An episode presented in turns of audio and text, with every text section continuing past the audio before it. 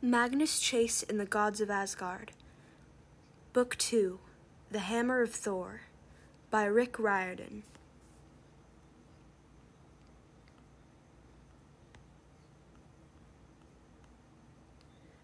Chapter 1 Could you please stop killing my goat?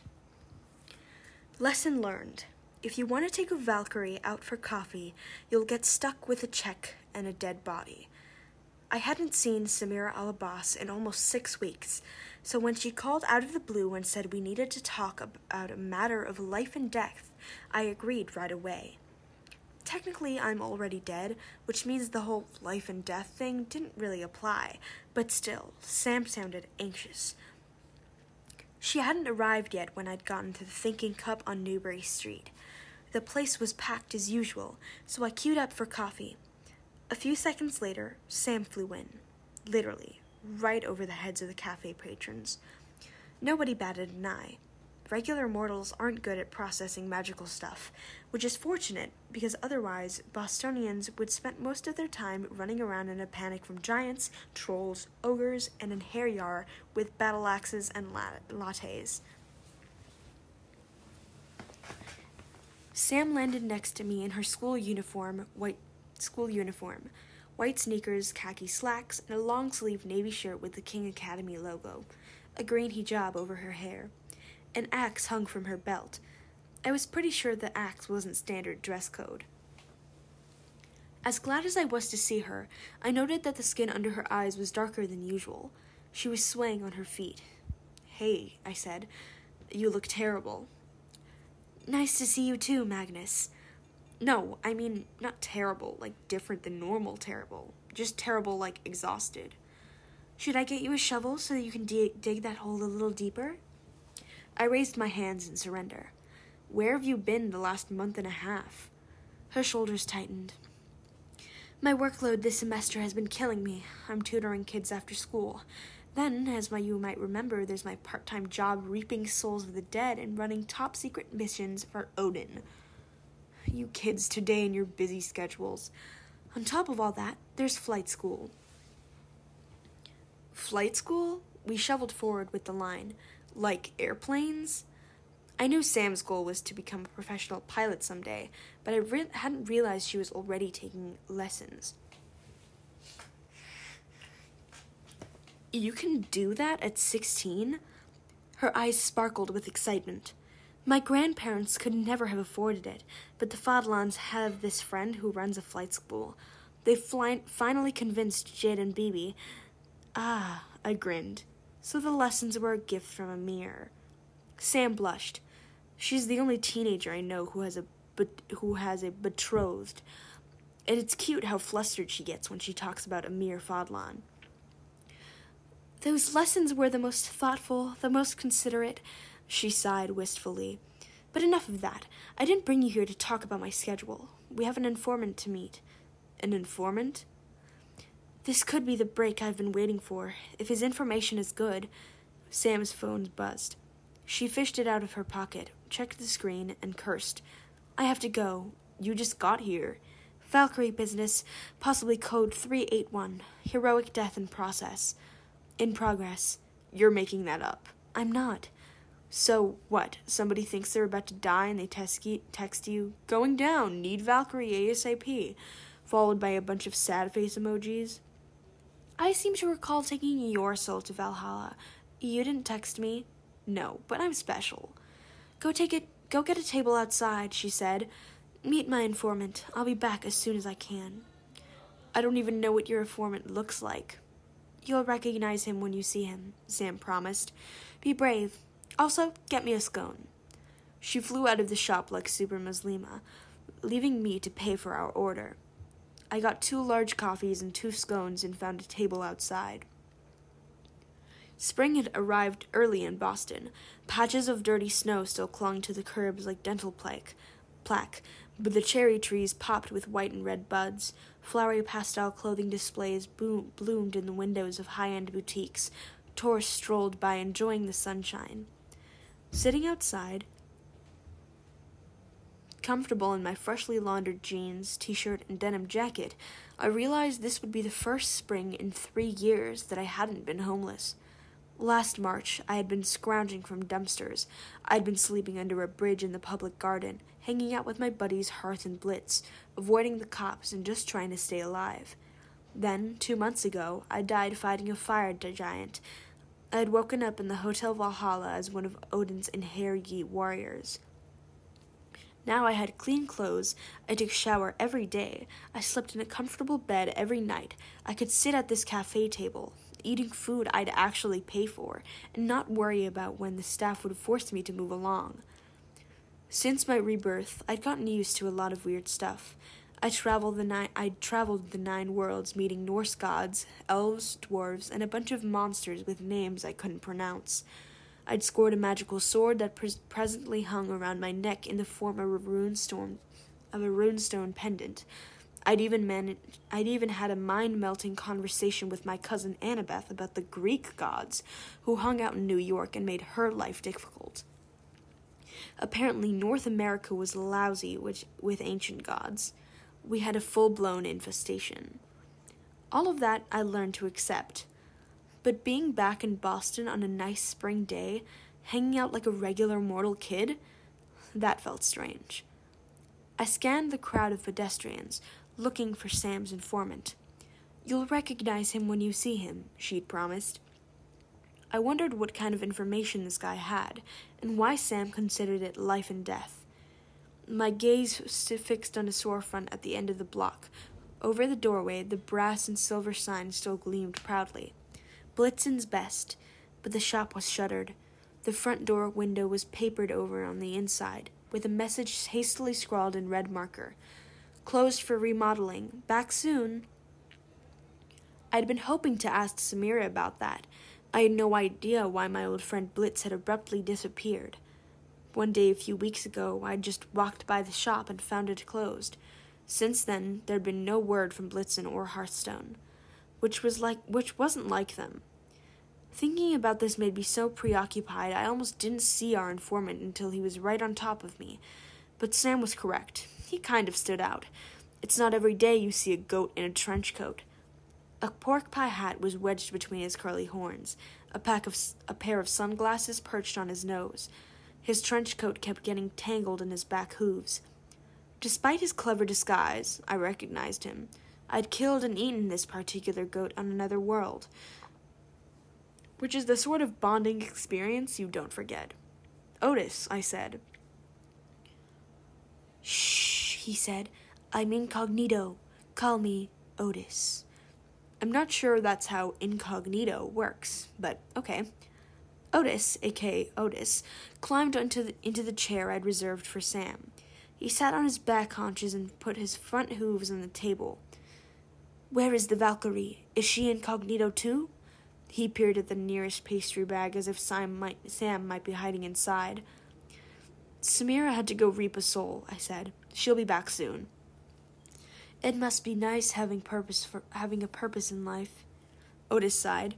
Well, thank you for the food. That's not for Otis snapped up Sam's scone bag and began to eat it, paper and all.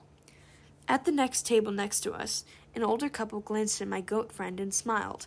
Perhaps maybe their mortal senses perceived him as a cute child or a funny pet dog.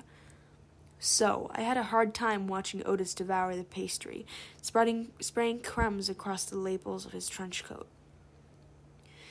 You had something to tell us? Otis belched. It's about my master, Thor. Otis flinched. Yes, him. If I worked for the Thunder God, I too would have flinched when I heard Thor's name. Otis and his brother, Marvin, pulled the god's chariot. They also provided Thor with a never ending supply of, goat meat. Each night, Thor killed and ate them for dinner.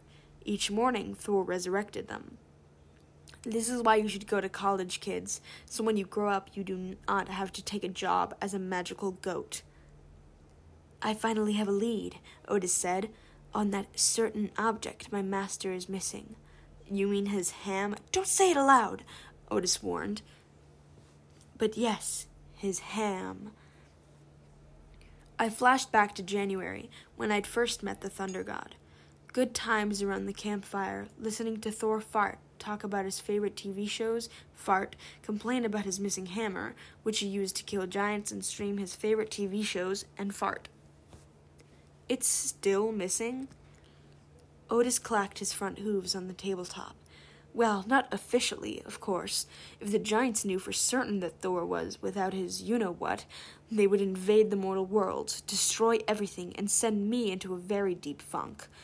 But unofficially, yes. We've been searching for months with no luck. Thor's enemies are getting bolder. They sense weakness. I told my therapist it reminds me of when I was a kid in the goat pen and the bullies were sizing me up. Otis got a faraway look in his yellow slit pupil eyes. I think that's when my traumatic stress started. This was my cue to spend the next several hours talking to Otis about his feeling. Being a terrible person, I just said, I feel your pain, and moved on. Otis, I said, the last time we saw you, we found Thor a nice iron staff to use as a backup weapon. He's not exactly defenseless. No, but the staff is not as good as the ham. It doesn't inspire the same fear in the giants. Also, Thor gets cranky trying to watch his shows on the staff. The screen is tiny and the resolution is terrible. I don't like it when Thor is cranky. It makes it hard for me to find my happy space. A lot of this did not make sense. Why Thor would have so much trouble locating his own hammer, how he could possibly have kept, have kept its loss a secret from the giants for so long, and the idea that Otis the goat would have a happy space. So Thor wants our help, I guessed. Not officially. Of course not. We'll all have to wear trench coats and glasses. That's an excellent idea, Otis said. Anyway, I told the Valkyrie I would keep her updated since she's in charge of charge of Odin's, you know, special missions. This is the first good lead I've gotten to the location of the certain object. My source is reliable. He's another goat who goes to the same psychiatrist, he overheard some talk in his uh, barnyard. You want us to track down a lead based on barnyard gossip you heard in your psychiatrist's waiting room? That would be great. Otis leaned so far forward I was afraid he might fall out of his chair. But you're going to have to be careful. It took all my effort not to laugh. I'd played catch with the lava ball with I'd played catch the lava ball with fire giants, I'd eagle skied over the rooftops of Boston. I'd pulled the world serpent out of Massachusetts Bay and defeated Fenris Wolf with a ball of yarn. Now this goat was telling me to be careful. So where is the ham? I asked. Jotunheim, Niffle, Niflheim, Thorfartheim? You're teasing. Otis's sunglasses slipped sideways on his snout. But the ham is in different is in a different dangerous location. It's in Provincetown. Provincetown, I repeated, on the tip of Cape Cod. I had vague memories of the place. My mom had taken me there for a weekend one summer when I was about eight. I remembered beaches, saltwater taffy, lobster rolls, and a bunch of art galleries. The most dangerous thing we'd encountered was a seagull with an irritable with irritable bowel syndrome.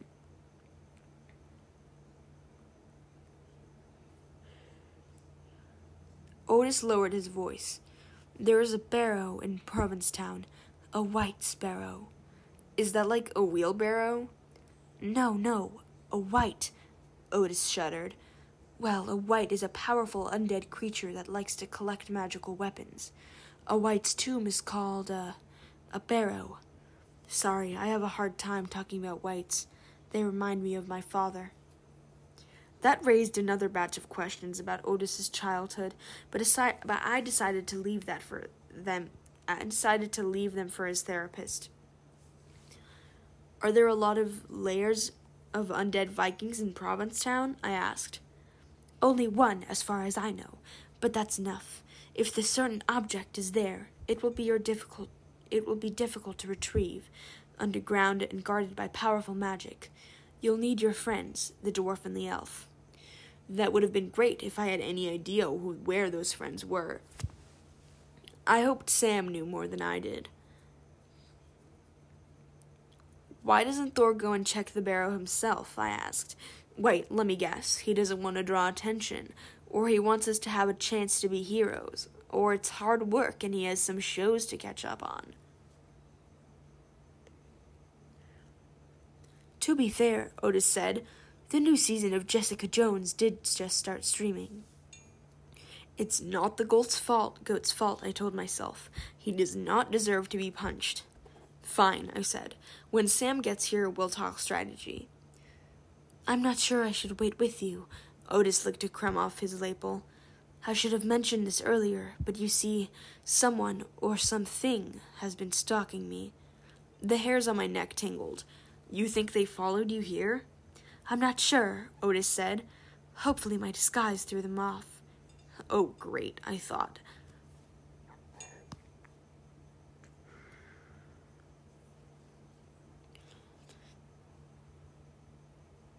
I scanned the streets. I scanned. I stand. I scanned the street, but saw no obvious lurkers. Did you get a good look at this someone slash something? No, Otis admitted. But Thor has all sorts of enemies who would want to stop us from getting his his ham back. They would warn me not to start they would want me not want me sharing information with you, especially this last part. You have to warn Samira that thunk. Living in Valhalla, I was used to deadly weapons flying out of nowhere, but I was still surprised when an axe sprouted from Otis's furry chest. I, I lunged across the table to help him, as the son of Frey, god of fertility and health, I can do some pretty awesome first aid magic given enough time, but as soon as I touched Otis, I sensed that it was too late. The axe had pierced his heart. Oh dear, Otis coughed blood. I'll just die now. His head lolled backwards. His pork pie hat rolled across the pavement.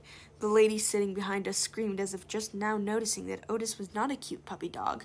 He was, in fact, a dead goat. I scanned the rooftops across the street. Judging from the angle of the axe, it must have been thrown from somewhere up there. Yes, I caught a flicker of movement just as the attacker ducked out of sight.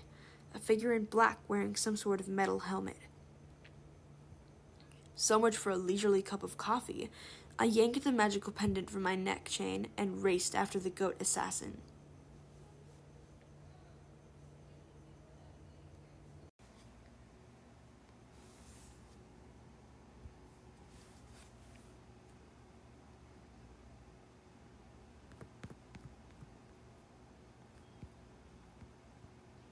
Chapter 2 Your standard rooftop chase scene with talking swords and ninjas. I should introduce my sword. Jack, these are the peeps. Peeps, this is Jack. His real name is Sumarbrander, the Sword of Summer, but Jack prefers Jack because reasons. When Jack feels like snoozing, which is most of the time, he hangs out on a chain around my neck in the form of a pendant marked with fehu. The Rune of Frey. When I need his help, he turns into a sword and kills things. Sometimes when he does this while I wield him, other sometimes he does this while I wield him. Other times he does this while this while flying around on his own and singing annoying pop songs. He's magical that way. As I bounded across Newbury Street, Jack sprang to full form in my hand, his blade thirty inches of double edged bone forged steel which was emblazoned with runes that pulsed in different colors when Jack talked. What's going on? he asked. Who are we killing? Jack claims he doesn't pay attention to my conversations when he's in pendant form. He says he usually has his headphones on. I don't believe this because Jack doesn't have headphones or ears. Chasing assassin, I blurted out, dodging a taxi. Killed goat. Right, Jack said. Same old, same old then. I leaped up the side of the Pearson Publishing building. I'd spent the last two months learning to use my inherited powers, so one jump took me to a ledge three stories above the main entrance. No problem, even with a sword in one hand. Then I hop climbed from window ledge to cornice up the white marble facade, channeling my inner Hulk until I reached the top. On the far side of the roof, a dark bipedal shape bipedal shape was just disappearing behind a row of chimneys. The goat killer looked human eyed, which ruled out goat on goat homicide, but I'd seen enough of the nine worlds to know that a humanoid, a humanoid didn't mean human. He could be an elf, a dwarf, a small giant, or even an axe murderer god. Please, not an axe murderer god. By the time I reached the chimneys, my quarry had jumped up to the roof of the next building. That might not sound impressive, but the next building was a brownstone mansion about 50 feet away across a small parking lot. The goat killer didn't even have the decency to break his ankles on impact. He somersaulted on the tar and came up running. Then he leaped back across Newbury Street and landed on the steeple of the Church of the Covenant. I hate this guy, I said. How do you know it's a guy? Jack asked. The sword had a point. Sorry, I keep stumbling into that pun. The goat killer's loose black clothes and metal war helmet made it impossible to guess his or her gender, but I decided to keep thinking of him as male for now. Not sure why. I guess I found the idea of a bro goat assassin more annoying. I backed up, took a running start, and leaped toward the church. I'd love to tell you I'd landed on the steeple, slapped some handcuffs on the killer, and announced, You're going away for livestock murder. Instead, well, the Church of Covenant has these beautiful stained glass windows made by Tiffany in the 1890s. On the left side of the sanctuary, one window has a big crack at the top. My bad. I hit the church's slanted roof and slid back, grabbing the gutter with my right hand. Spikes of pain shot up my fingernails. I dangled from the edge, my legs flailing, kicking the beautiful stained glass window right into the baby Jesus. I hit the church's slanted roof and slid back, grabbing the gutter with my right hand. Sp- on the bright side, swinging precariously from the roof saved my life. Just as I twisted, an axe hurtled from above, slicing the buttons off my denim jacket. A centimeter closer, and it would have opened up my chest. Hey! I yelled. I tend to complain when people try to kill me. Sure, in Valhalla, we einherjar, are constantly killing each other, and we get resurrected in time for dinner. But outside Valhalla, I was very much killable. If I died in Boston, I would not be getting a cosmic do over. The goat assassin peered down at me from the peak of the roof. Thank the gods, he appeared to be out of throwing axes. Unfortunately, he still had a sword at his side. His leggings and tunic were stitched from black fur. A soot-smeared chainmail, a soot-smeared chainmail coat hung loosely on his chest. His black iron helmet had a chainmail curtain around the base, what we in the Viking business called an aventail, an aventail, completely covering his neck and throat. His features were obscured by a faceplate fashioned to resemble a snarling wolf. Of course, a wolf. Everybody in the nine worlds loves wolves. They have wolf shields, wolf helmets, wolf screensavers, wolf pajamas, and wolf themed birthday parties. Me, not so much loving the wolves. Take a hint, Magnus Chase.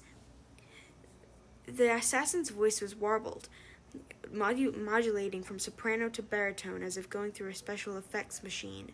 Stay away from Provincetown. The fingers of my left hand tightened on the hilt of my sword. Jack, do your thing. You sure about that? Jack asked. The assassin hissed. For some reason, people are often shocked when they found out my sword can talk when I find out my sword can talk.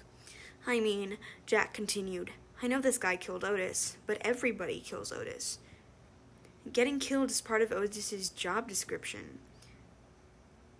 Just chop off his head or something, I yelled. Get him, I told Jack. Why do I have to do all the hard work? Jack complained. Because I'm dangling here and you can't be killed. Just because you're right doesn't make this cool. I flung him overhead. Jack spiraled out of view, flying after the goat killer while singing his own version of Shake It Off. I have never been able to convince him that the line isn't cheese grater's gonna grate, grate, grate, grate, grate. Even with my left hand free, it took me a few seconds to haul myself up to the roof. Somewhere to the north, the clanging of blades echoed off the brick buildings. I raced in that direction, leaping over the church's turret, turrets. turrets.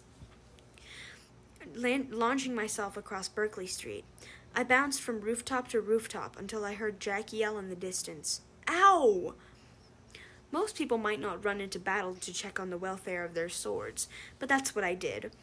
At the corner of Bo- Bo- Boylston, I scrambled up the side of a parking garage, got to the roof level, and found Jack fighting for his, well, maybe not his life, but at least his dignity. Jack often bragged that he was the sharpest blade in the nine worlds.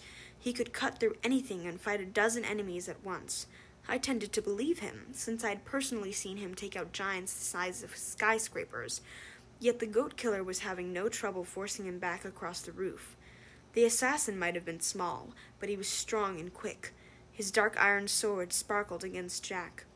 Every time the two blades connected, Jack yelped, Ow! Ow!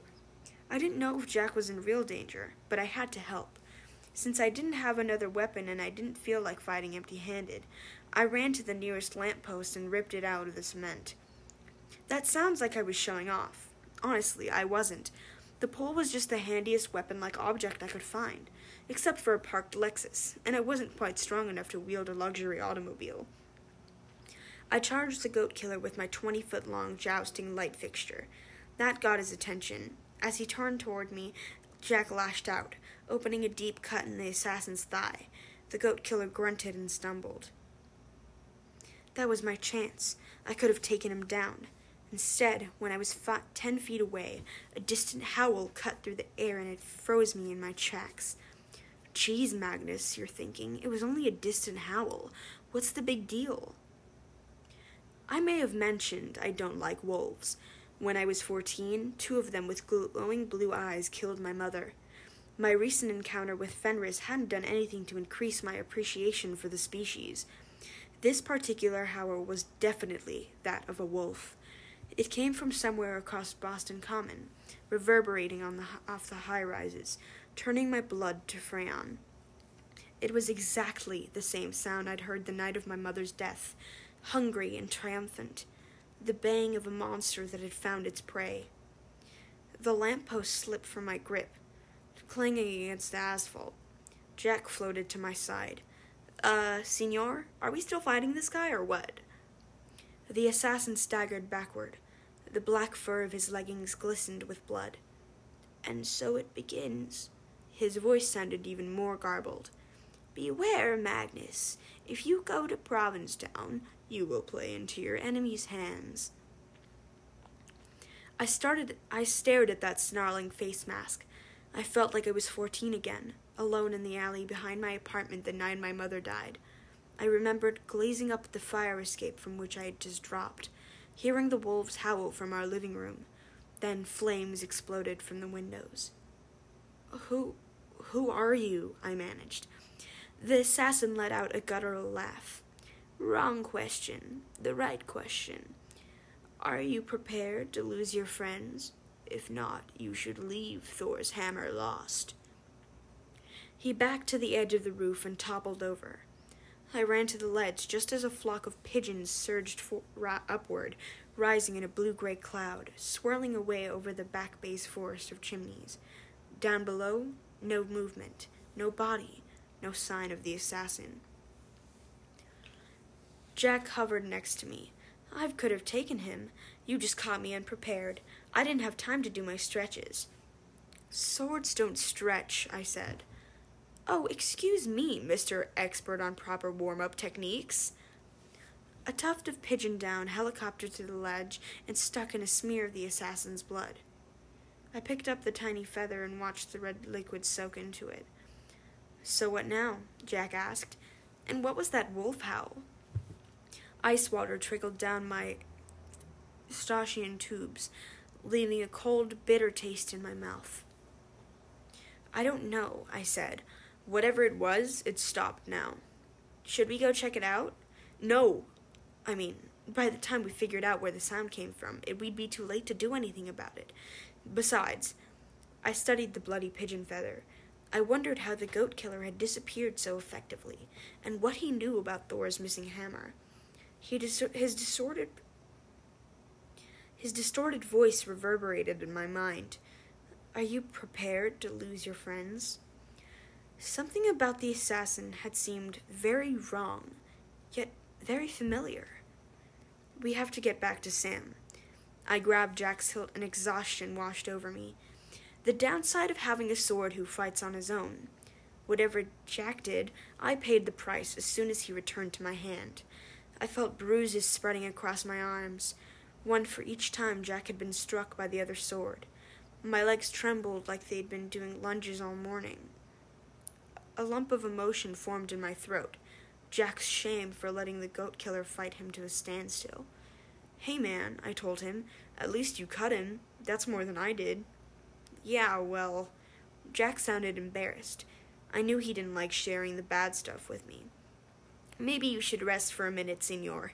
You're in no shape. I'm all right, I said. Thanks, Jack. You did good. I willed him to return to pendant form, then reattached the runestone to my neck chain. Jack was right about one thing. I needed rest. I felt like crawling inside that nice Lexus and taking a nap. But if the goat assassin decided to double back to the thinking cup, if he caught Sam unaware, I took across I took off across the rooftops, hoping I wasn't too late.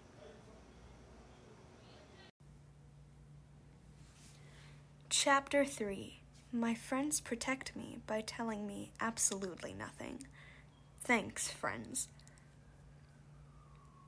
Back at the cafe, Sam was standing over Otis's body. Customers walked in and out of the thinking cup, making a wide arc around the dead goat. They didn't seem alarmed. Maybe they saw Otis as a passed out homeless guy. Some of my best friends were passed out homeless guys. I knew how well they could repel a crowd. Sam frowned at me. Under her left eye was a new orange bruise. Why is our informant dead? Long story, I said. Who hit you? Also a long story. Sam. She waved aside my concern. I'm fine. Just please tell me you didn't kill Otis because he ate my scone. No. Now if he'd eaten my scone. Ha ha. What happened?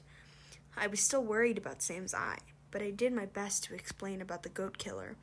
Meanwhile, Otis's form began to dissolve, melting into curls of white vapor like dry ice. Soon there was nothing left but the trench coat, the glasses, the pork pie hat, and the axe that had killed him. Sam picked up the assassin's weapon. The blade was no larger than a smartphone, but the edge looked sharp. The dark metal was etched with soot black runes. Giant forged iron, Sam said. Enchanted, perfectly weighted. This is a valuable weapon to leave behind. That's nice. I'd hate for Otis to be killed with a shoddy weapon. Sam ignored me. She'd gotten pretty good at that. You say the killer wore a wolf helm? Which narrows it down to half the baddies in the nine worlds. I gestured at Otis's empty coat. Where did his body go? Otis? He'll be fine. Magic creatures form from the mist of Ginniguap Ginnungagap. When they die, their bodies eventually dissolve back into that mist. Otis should reform somewhere close to his master, hopefully in time for Thor to kill him again for dinner. That struck me as a strange thing to hope for, but not any stranger than that than the morning I'd just had. Before my knees could buckle, I sat. I sipped my now cold coffee.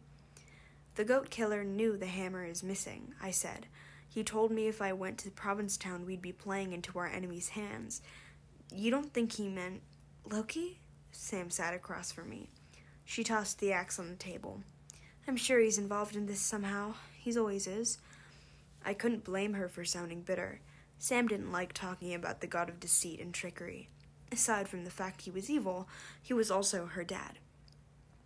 You heard from him recently? I asked. Just a few dreams. Sam rotated her coffee cup this way and that, like the dial of the safe of a safe. Whispers, warning warnings. He's been mostly interested in mm, never mind. Nothing. that doesn't sound like nothing. Sam's gaze was intense and full of heat, like logs in a fireplace just before they ignite. My dad is trying to wreck my personal life, she said. That's nothing new. He wants to keep me distracted. My grandparents, Amir. Her voice caught. It's nothing I can't handle. It doesn't have anything to do with our hammer problem. You sure? Her expression told me to back off. In times past, if I pressed her too far, she would slam me against a wall and put her arm across my throat. The fact that she hadn't yet choked me unconscious the fact that she hadn't yet choked me unconscious was a sign of our deepening friendship. Anyway, Sam said, Loki couldn't be your goat killer. He couldn't wield an axe like that.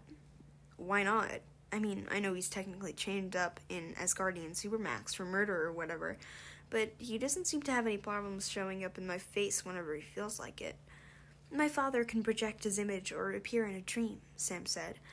With extreme concentration, for a limited time, he can even send out enough of his power to take on a physical form. Like when he dated her mom. Sam again demonstrated Sam again demonstrated her affection for me by not clubbing my brains out. We were having a friendship fest here at the Thinking Cup. Yes, she said. He can get around his imprisonment in those ways, but he can't manifest solidly enough to wield magic weapons. The gods made sure of that when they put a spell on his bindings. If he could pick up an enchanted blade, he could eventually free himself. I suppose that makes sense in a nonsensical Norse myth kind of way. I was I pictured Loki lying spread eagle in some cave, his hands and feet tied with bonds made from ugh, I could hardly think about it. The intestines of his own murdered sons. The gods had arranged that. They'd also supposedly set a snake over Loki's head to drip venom in his uh, face for all eternity. Asgardian justice wasn't big on mercy. The goat killer could still be working for Loki, I said. He could be a giant. He could be. He could be anyone, Sam said. The way you describe him, how he fought and moved, he sounds like an Einherji, perhaps even a Valkyrie. My stomach dropped. I imagined it rolling across the pavement and coming to a rest next to Otis's pork pie hat. Somebody from Valhalla. Why would anyone? I don't know, Sam said. Whoever it is, he or she doesn't want us following this lead on Thor's hammer.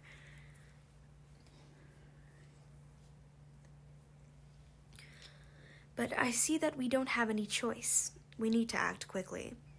Why the rush? I asked. The hammer's been missing for months. The giants haven't attacked yet. Something in Sam's eyes reminded me of Ran, the sea goddess's nets. The way they swirled in the waves, stirring up drowned spirits. It wasn't a happy memory. Magnus, she said, events are accelerating. My last few missions into, into Jotunheim, the giants are restless.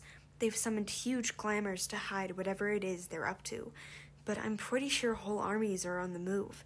They're preparing to invade. Invade where? The breeze made her hijab flutter around her face. Here, Magnus. And if they come to destroy Midgard. Despite the warm sunlight, a chill settled over me. Sam had explained how Boston sat at the next of Yggdrasil, Yggdrasil, the world tree. It was e- the easiest place to pass between the nine worlds.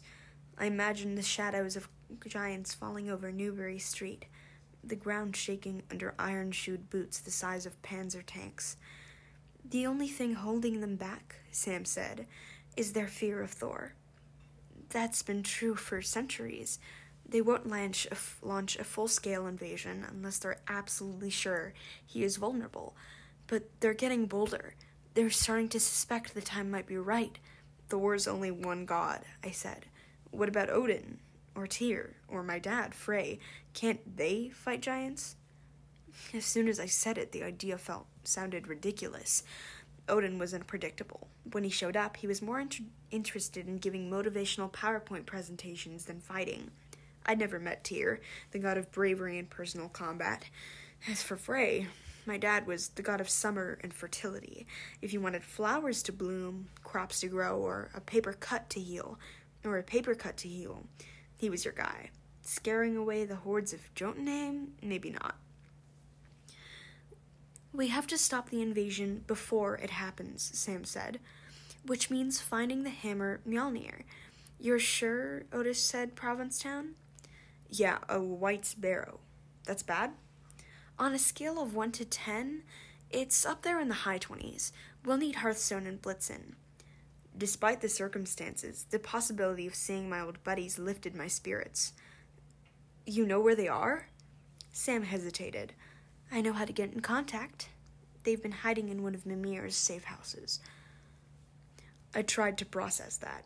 Mimir, the disembodied god's head who traded drinks from the well of knowledge for years of servitude, who had ordered Blitz and Hearth to keep an eye on me while I was homeless because I was important to the fate of the worlds, who ran an interworld pachinko racket and other shady enterprises. Mimir had a collection of safe houses. I wondered what he was charging my friends for rent. Why are Blitz and Hearth in hiding? I should let them explain, Sam said. They didn't want to worry you. That was so not funny. I laughed. They disappeared without a word because they didn't want to worry me. Look, Magnus, you needed time to train, to settle into Valhalla and get used to your inherited powers. Hearthstone and Blitzen just got a bad omen in the ruins. They've been taking precautions, staying out of sight. For this quest, though, a bad omen. Sam, the assassin said I should be prepared to lose my friends. I know. She picked up her coffee. Her fingers trembled. We'll be careful, Magnus. But for a wight's tomb, rune magic and underground skills can make all the difference. We'll need Hearth and Blitz. I'll contact them this afternoon. Then, I promise, I'll fill you in on everything. There's more? Suddenly, I felt like I'd been sitting at the Thanksgiving kitty table for the past six weeks. I'd missed out on all the important conversation among the adults. I didn't like the kitty table. Sam, you don't need to protect me, I said. I'm already dead. I'm a freaking warrior of Odin who lives in Valhalla. Let me help. You will, she promised. But you needed training time, Magnus. When we went after the Sword of Summer, we got lucky for what comes next. You'll need all your skill. The current of fear in her voice made me shiver. I hadn't considered us lucky when we retrieved the Sword of Summer. We'd come close to dying multiple times. Three of our comrades had sacrificed their lives. We'd barely managed to stop Fenris Wolf and a host of fire giants from ravaging the Nine Worlds. If that was lucky, I did not want to see unlucky.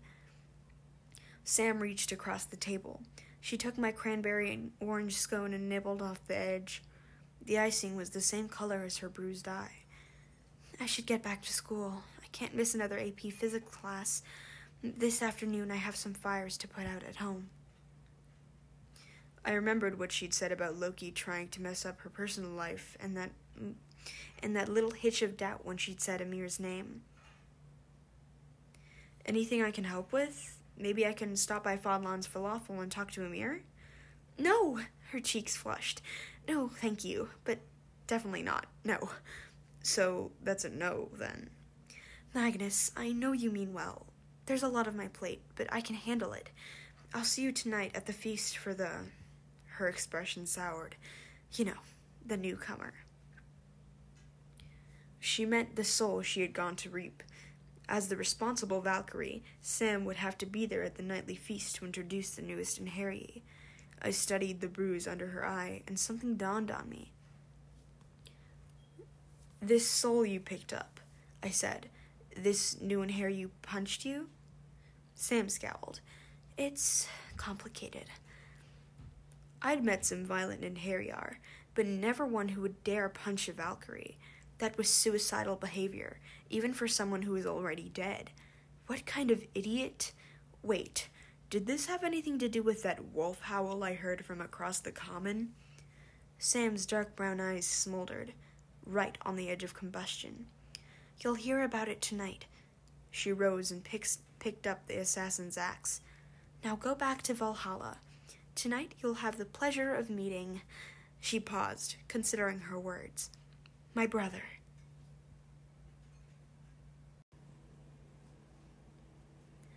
Chapter 4 A Cheetah Runs Me Over. When choosing an afterlife, it's important to consider location. Suburban afterlives, as in Folkvanger and Niflheim, may offer lower costs of not living, but Valhalla's Midgard entrance is right in the heart of the city, on Beacon Street, across from the Boston Common. You'll be within easy walking distance of the best shops and restaurants, and less than a minute from the Parking Street T station. Yes, Valhalla, for all your Viking paradise needs. Okay, sorry, I told hotel management I'd put in a plug, but it was pretty easy getting back home. After buying a bag of chocolate covered espresso beans at the coffee shop, I made my way through the public garden, passing my old camping spot under the footbridge. A couple of grizzled dudes sat in a nest of sleeping bags, sharing a garbage sharing garbage bin leftovers with a little rat terrier. Hey guys, I handed them Otis's trench coat and hat, along with all the mortal money I had on me, about 24 bucks. Have a good day. The guys were stu- too startled to respond. I kept walking, feeling like I had an axe sticking out of my sternum. Just because I'd been killed by a fire giant two months ago, I got to live in luxury. Meanwhile, these guys and their terrier ate from garbage bins. It wasn't fair. I wished I could just round up every homeless person in Boston and say, hey, there's a big mansion right over there with thousands of comfy suites and free food forever. Follow me. But that wouldn't work. You couldn't bring mortals into Valhalla. You couldn't even die on purpose to get in. Your death had to be an unplanned, selfless act, and you had to hope there was a Valkyrie around to see it. Of course, that still made Valhalla better than the high rise condos sprouting up all around downtown. Most of them were full of empty luxury apartments, too, shining fourth or fifth homes for billionaires. You didn't need a brave death to get in, just a lot of money. If the Giants did invade Boston, maybe I can convince them to do some strategic condo stomping. Finally, I reached the Midgard facade of Hotel Valhalla. From the outside, it looked like an eight story mansion of white and gray stone. Just another piece of super expensive real estate in a row of colonial townhouses. The only difference, the hotel's front garden was completely enclosed by a 15 foot tall limestone wall with no entryway, the first of many defenses to keep non-einherjar from trespassing. I jumped straight over in, and into the grove of Glasir. A couple of Valkyries hovered in the branches of the white birch tree, collecting its 24 karat gold foliage. They waved to me, but I didn't stop to chat. I marched up the front steps and pushed open the heavy double doors. In the cathedral sized lobby, the usual scene was going on. In front of the roaring fireplace, Teenage and Harry einherjar hung out playing board games or just chillaxing, which is chilling, except with battle axes. Other einherjar in fuzzy green hotel bathrobes chased each other around the rough, he- rough-hewn pillars that lined the, wall- the hall, playing hide and seek and kill. Their laughter echoed off the si- ceiling high above, where the rafters gleamed with points of thousands of bundled spears. I glanced over at the reception desk, wondering if Sam's mysterious eye punching brother might be checking in. The only person there was the manager, Helgi, glowering at his computer screen. One sleeve of his green suit had been ripped off. Chunks of his epic sized beard had been pulled out. His hair looked even more like a dead buzzard than usual. Don't go over there, warned a familiar voice. Hunding the bellhop slided up next to me, his warty red face covered with fresh scratches. His beard, like Helgi's, looked like it had recently been caught in a chicken plucking machine. Boss is in a foul mood, he said. Like bee with a stick foul mood. You don't look so happy yourself, I noted. What happened? Hunding's beard sh- quivered with anger. Our newest guest happened. Samirah's brother? Hmm, if you want to call him that. I don't know what Samir was thinking bringing that monster to Valhalla. Monster? I had a flashback to X, the half troll Samirah had once admitted to Valhalla. She'd gone flack for that too, though X had later, later turned out to be Odin in disguise. Long story. You mean this newcomer is an actual monster like Fenris, or worse if you ask me? Hunding brushed a tuft of whiskers off his uniform name tag. Cursed argr nearly tore my face off when he saw his accommodations, not to mention the complete lack of a proper tip. Bellhop, the manager shouted from the reception desk. Stop fraternis- f- fraternizing and get over here. You have dragon teeth to floss. I looked at Hunding. He makes you floss the dragon's teeth? Hunding sighs, sighed. Takes forever, too. I gotta go. Hey, man. I handed him the bag of chocolate covered espresso beans I'd bought at the thinking cup. Hang in there. The old Viking's eyes turned misty. Magnus Chase, you're a fine lad. I could hug you to death. Bellhop! Helgi shouted again. All right, hold your eight legged horses. Hunding scurried toward the front desk, which spared me from a hug to the death. As low as I felt, at least I didn't have Hunding's job. The poor guy had reached Valhalla only to be first forced into servitude by Helgi, his arch enemy, from mortal life. I figured he deserved some chocolate now and then. Also, his friendship had already proven invaluable to me several times. Hunding knew his way around the hotel better than anybody, and he had all the juicy gossip. I headed for the elevators, wondering what an argr was and why Sam would bring one into Valhalla. Mostly, I wondered if I had time for lunch and a nap before this afternoon's battle. It was important to be well fed and well rested when dying in combat. In the corridors, a few einherjar gave me sidelong glances. Most ignored me. Sure, I'd retrieved the sword of summer and defeated Fenris Wolf, but the majority of my fellow warriors just saw me as the kid who'd gotten three Valkyries killed and almost started Ragnarok. The fact that I was a son of Frey, the Vanir summer god, didn't help. His offspring weren't usually found in Valhalla. I wasn't cool enough to hang with the popular crowd, the children of war gods like Thor, Tyr, and Odin. Yes, Valhalla had cliques, just like high school, and while high school seemed to last for eternity, Valhalla actually did. The only in who truly accepted me were my hallmates on floor 19, and I was anxious to get back to them. In the elevator, the Viking easy listening music did not help my lo- mood. Questions swam around in my brain. Who had killed Otis? What had the goat wanted to warn me about? Who was Sam's brother? What were Blitz and Hearth hiding from? And who in their right mind would want to record Fly Me to the Moon in Old Norse? The elevator doors opened at floor 19. I stepped out and promptly got sideswept by a large animal. It was moving so fast I only registered a blur of tan and black before it turned a corner and was gone. Then I noticed holes in my sneakers where the animal had run over them. Tiny geysers of pain erupted from the tops of my feet. Ow, I said belatedly. Stop that cheetah! Thomas Jefferson Jr. came charging down the corridor with his bayonet fixed, my other hallmates, Mallory Keene and Halfborn Gunderson, close behind him. They stumbled to a stop in front of me, all three panting and sweating. Did you see it? TJ demanded. Where'd it go? Um, I pointed to the right. Why do we have a cheetah? It wasn't our idea, believe me. TJ shouldered his rifle. As usual, he wore his blue Union Army uniform, his jacket unbuttoned over a green Hotel Valhalla t shirt. Our new hallmate isn't happy to be here. New hallmate, I said. A cheetah. You mean the soul Sam brought in? A child of Loki. He's a shapeshifter? Among other things, said Halfborn Gunderson. Being a berserker, he had the physique of a Sasquatch and wore only hide breeches.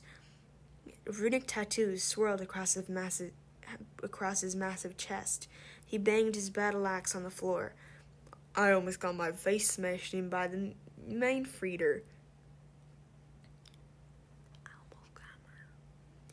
Since moving to Valhalla, I learned an impressive number of Old Norse curse words. meinfretr translated as something like stink fart, which was, naturally, the worst kind of fart.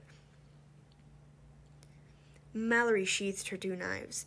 Halfborn, your face couldn't use an occasional smashing. Her brogue got thicker whenever she was angry. With her red hair and flushed cheeks, she could have passed for a small fire giant, except fire giants were not as intimidating. I'm more concerned about that demon destroying the hotel. Did you see what he did to X's room? He took over X's old room? And proceeded to tear it up. Mallory made a V with her fingers and flicked them under her chin in the direction Cheetah had fled.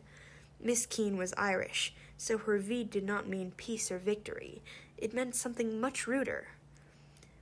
We came to welcome him, found the place in the ruins. No respect. I remembered my own first day in Valhalla. I had thrown a sofa across the living room and put my fist through the bathroom wall. Well, adjusting can be tough. TJ shook his head. Not like this. The kid tried to kill us on sight. Some of the stuff he said. First rate insults. Halfborn conceded.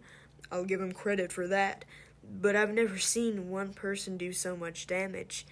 Come have a look, Magnus. See for yourself. They led me down to X's old room. I'd never been inside, but now the door was wide open. The interior looked like it had been redecorated by a Category 5 hurricane. Holy frig! I stepped over a pile of busted furniture into the foyer. The layout was a lot like my own suite four square sections jutting out from a central atrium like a giant plus sign. The foyer, foyer had once been sitting had once been a sitting area with a sofa, bookshelves, a TV, and a fireplace. Now it was a disaster zone.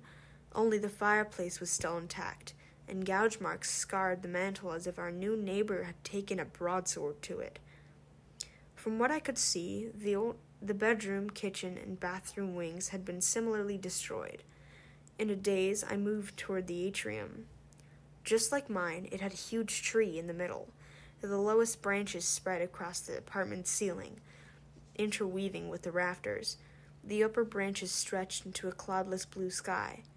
My feet sank into green grass. The breeze from above smelled like mountain laurel, a sort of grape Kool Aid scent. I'd been in several of my friends' rooms, but none of them had an open air atrium.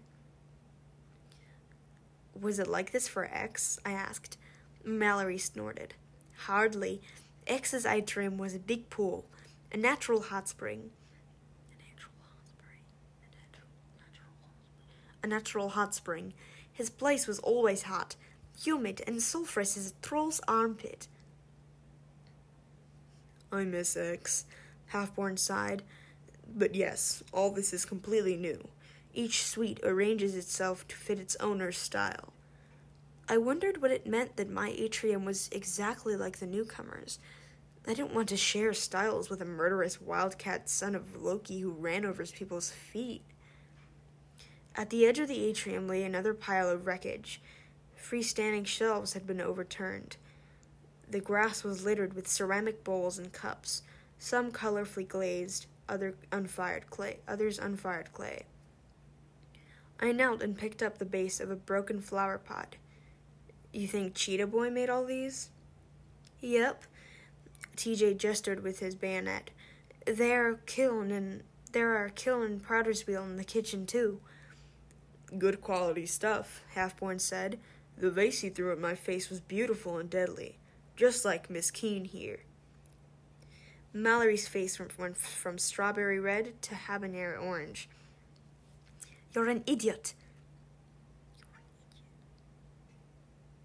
Which was her way of expressing affection for her boyfriend. I turned over the shard. On the base, the initials AF were etched into the clay. I did not want to speculate what they might stand for. Under the initials was a decorative stamp, two snakes curled into an elaborate S pattern, their tails looped around each other's heads. My fingertips felt numb. I dropped the shard and picked up another broken pot. Same initials on the bottom, same serpentine stamp. It's a symbol of Loki, Hambert Halfborn offered. Flexibility, change, slipperiness. My ears buzzed. I'd seen the symbol before, recently, in my own room. How how do you know? Halfborn puffed out his already puffed out chest. As I've told you, I've spent many I've spent my time well in Valhalla. I have a PhD in Germanic literature. Which she only mentions several times a day, Mallory added. Hey guys, TJ called from the bedroom. He spread his bayonet into a pile of clothing and held up a dark green sleeveless silk dress. Bosh, Mallory said. That's a Stella McCartney. Halfborn frowned. How can you be sure? I've spent my well I've spent my time well in Valhalla. Mallory did a decent intimidation of Halfborn's gruff voice. I have a PhD in fashion. Oh, shut up, woman, Halfborn muttered. And look at this.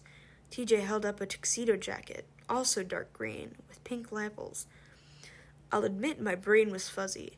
All I could think about was the symbol of Loki on the pottery, and where I'd seen the snake design before. The whirlwind of clothes in this room didn't make sense to me jeans, skirts, jackets, ties, and party gowns, most in shades of pink and green. How many people live here? I asked. Does he have a sister? Halfborn snorted. TJ, should you explain or should I? Floom.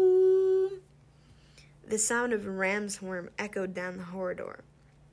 Corridor. Lunchtime, TJ announced. We can talk then. My friends headed for the door. I, rem- I remained crouched over the piles of pottery shards staring at the initials AF and the entwined serpent- serpents. Magnus? TJ called. You coming? My appetite was gone. So was any desire to take a nap. Adrenaline screamed through my system like a high note on an electrical electric guitar. You guys go ahead. My fingers curled around the broken pot with the symbol of Loki. There's something I need to check first.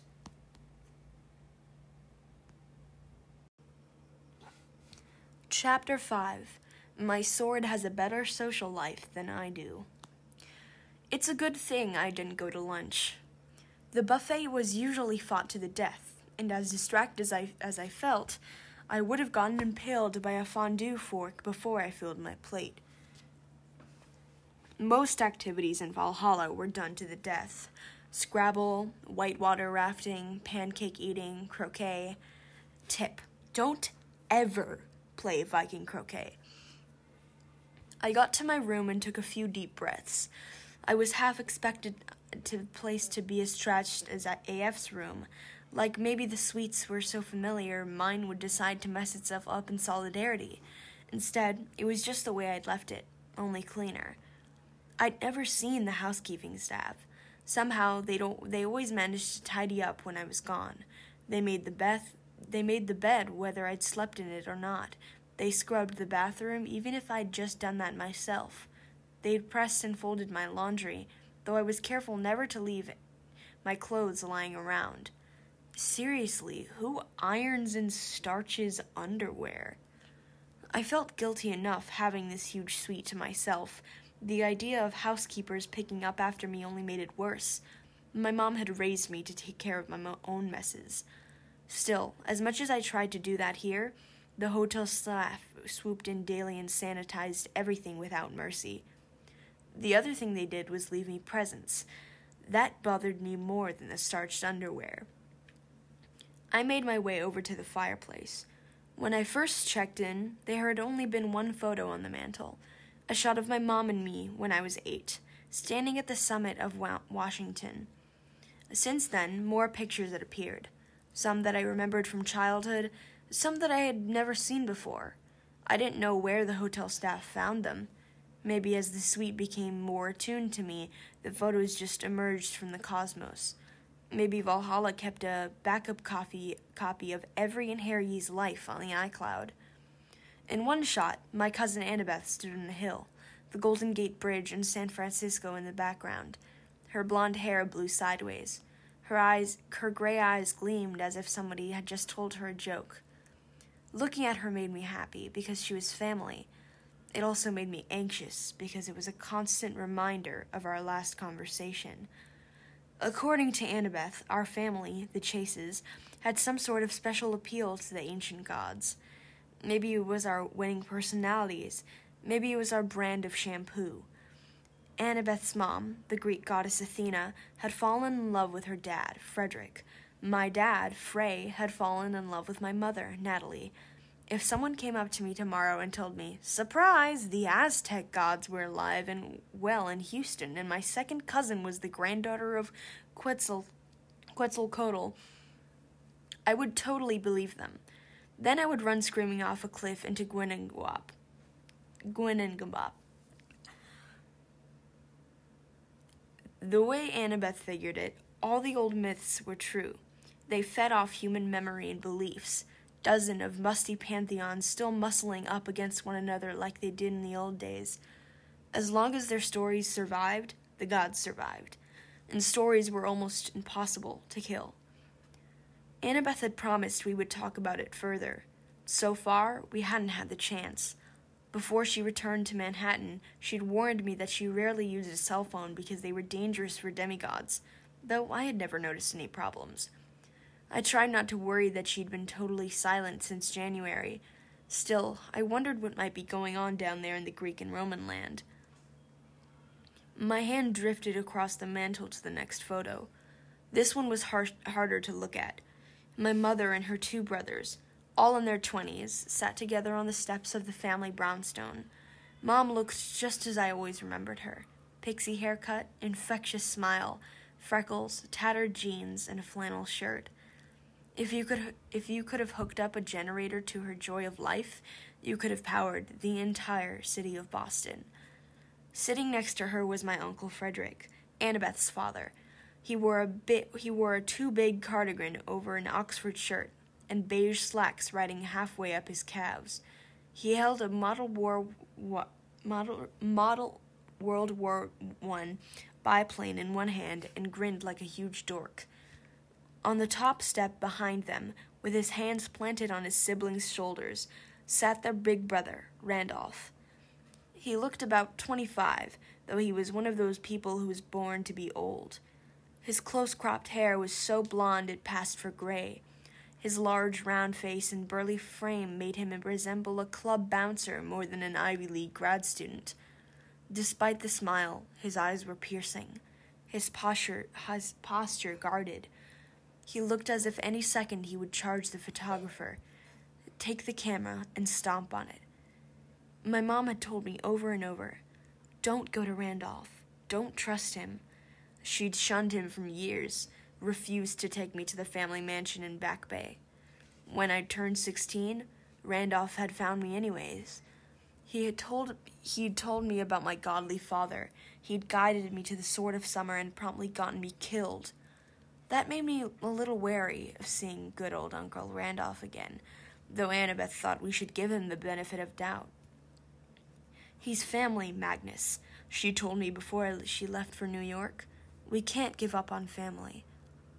Part of me supposed she was right. Part of me thought Randolph was a dangerous piece of work. I didn't trust him farther than I could throw him, and even with einherji's strength, I couldn't throw him very far. Gee, Magnus, you might be thinking, that's really harsh of you. He's your uncle. Just because your mom hated him, he ignored you most of your life, and then he got you killed, you don't trust him? Yeah, I know. I was being unreasonable. The thing is, what bothered me most about Uncle Randolph wasn't our past. It was the way the photo of the three siblings had changed since the last week. At some point, I don't not get how, a new mark had appeared on Randolph's cheek.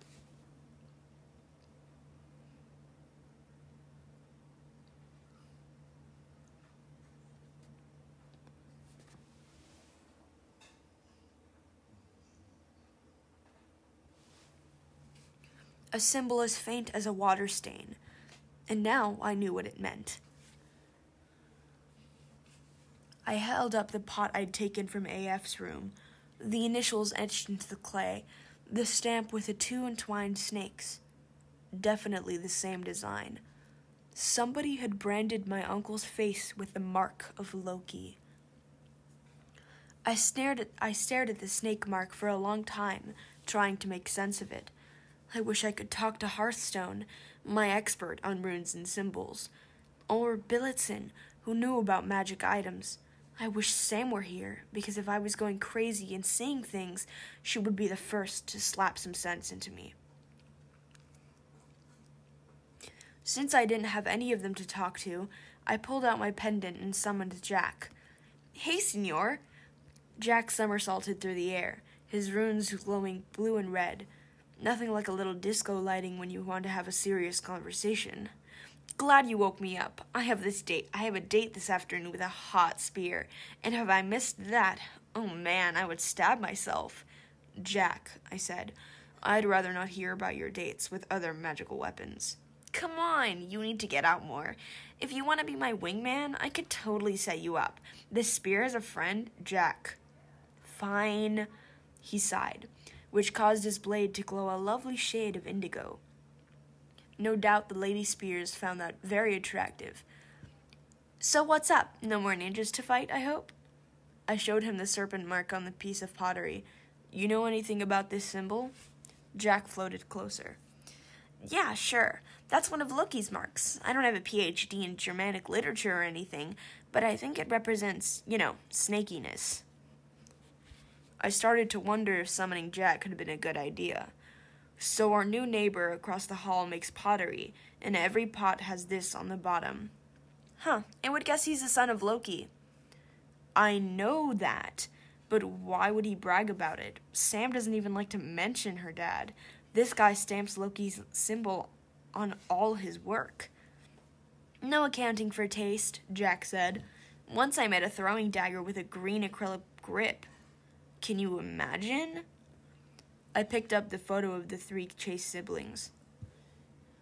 But sometime during the last week, that same Loki symbol appeared on my uncle's face. Any thoughts? Jack planted the tip of his blade in the living room carpet. He bent forward until his hilt was an inch from the photo. Maybe he was getting nearsighted. Near hilted? Hmm, he said. You want my opinion? Yeah. I think that's pretty strange. I waited for more. Jack did not elaborate. Okay, then, I said. You don't think maybe there's a connection between, I don't know, another child of Loki showing up in Valhalla and this weird mark on Randolph's face, and the fact that suddenly, after a couple months of quiet, we have to find Thor's hammer right away to avoid some invasion? When you put it like that, Jack said, you're right. It's very strange. But Loki is always showing up in weird places. And Thor's hammer? Jack vibrated in place like he was either shuddering or suppressing a laugh. Mjolnir is always getting misplaced. I swear, Thor needs to have that hammer duct taped to his face.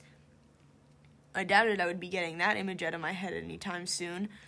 How can Thor lose it so quickly? How could anyone steal it? I thought Mjolnir was so heavy nobody else could pick it up. Common misconception, Jack said. Forget all that only the worthy can lift it up from the movies. The hammer is heavy, but you get enough giants together, sure, they can lift it. Now, wielding it, throwing it correctly, catching it again, summoning lightning with it, that takes some skill. But I've lost count of the number of times Thor has fallen asleep in some forest, prankster giants have rolled up in a backhoe loader, and the next thing you know, the gunder, the thunder god the Thunder God is hammerless. Most of the time, he gets it back quickly, kills the pranksters, and lives happily ever after. But not this time. Jack wobbled back and forth, his version of a shrug. I suppose getting Mjolnir back is important. The hammer is powerful, inspires fear in the giants, smashes entire armies, keeps the forces of evil from destroying the universe and whatever. Personally, I've always found him kind of a bore. He just sits there most of the time, doesn't say a word, and don't ever invite him to karaoke night at the nuclear rainbow. Disaster. I completely had to carry both parts on Love Never Felt So Good. I wondered if Jack's blade was sharp enough to cut off the too much information he was giving me. I guess not. Last question, I said. Halfborn mentioned that this new child of Loki was an argr. You have an idea? I love argrs. Jack somersaulted with glee, with glee, nearly slicing off my nose. Frey's fripperies! We have an argr across the hall? That's great news.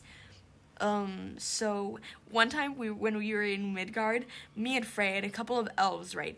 It was like three in the morning, and this argr walked up to us. Jack howled with laughter, his runes pulsing in full Saturday night fever mode.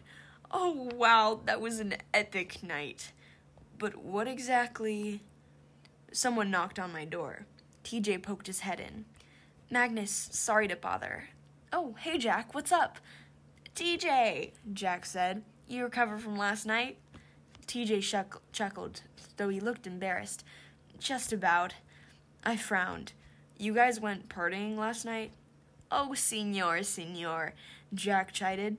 You really need to come out with us. You haven't lived until you've gone clubbing with a Civil War bayonet.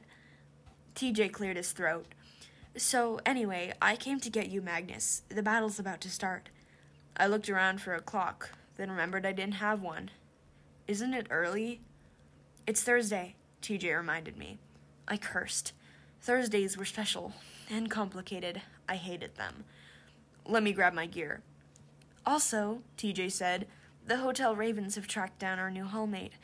I thought we should probably go be with him. They're bringing him to the battle, whether he wants to be there or not.